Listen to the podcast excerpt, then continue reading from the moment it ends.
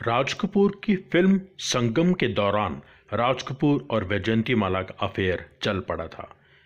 इस बात से तंग आकर राज कपूर की पत्नी कृष्णा राज कपूर ने बच्चों समेत घर छोड़कर मेरीन ड्राइव के नटराज होटल में रहना शुरू कर दिया था।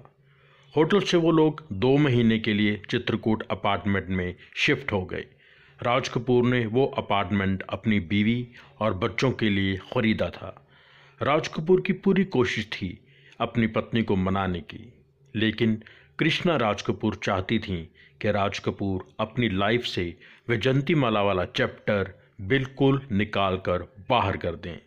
आखिरकार राज कपूर को वही करना पड़ा। एक इंटरव्यू के दौरान वैजंती माला ने इस बात से इनकार किया कि उनका राज कपूर से कभी अफेयर था। वैजंती माला ने कहा, राज कपूर ने पब्लिसिटी स्टंट के लिए ये सब किया था। लेकिन ऋषि कपूर का कहना था कि राज और विजयंती मलाक अफेयर सच में था। इस पूरे किस्से का ज़िक्र ऋषि कपूर ने अपनी बायोग्राफी खुल्लम खुल्ला में किया है।